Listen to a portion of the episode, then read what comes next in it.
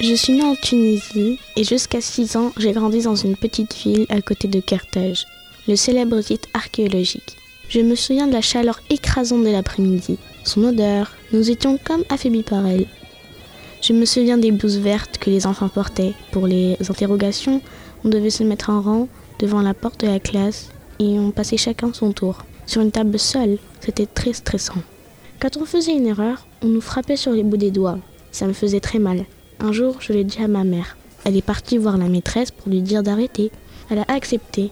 Mais quand ma mère est partie, elle était furieuse et m'a frappé de nouveau. Son hypocrisie m'a beaucoup choquée. J'ai mis du temps à le dire à ma mère.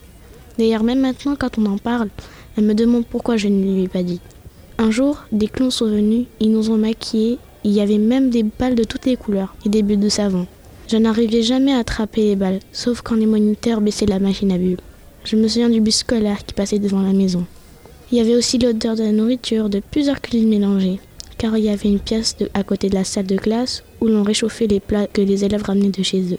Moi, je mangeais souvent des cheveux d'ange. Une amie à moi mangeait de la mourilla avec du poulpe. Ça me dégoûtait. Je me souviens d'un garçon de ma classe qui s'appelait Time. À chaque fois qu'on nous appelait, on se trompait car nos prénoms se ressemblaient beaucoup. Une amie à ma mère travaillait à l'école.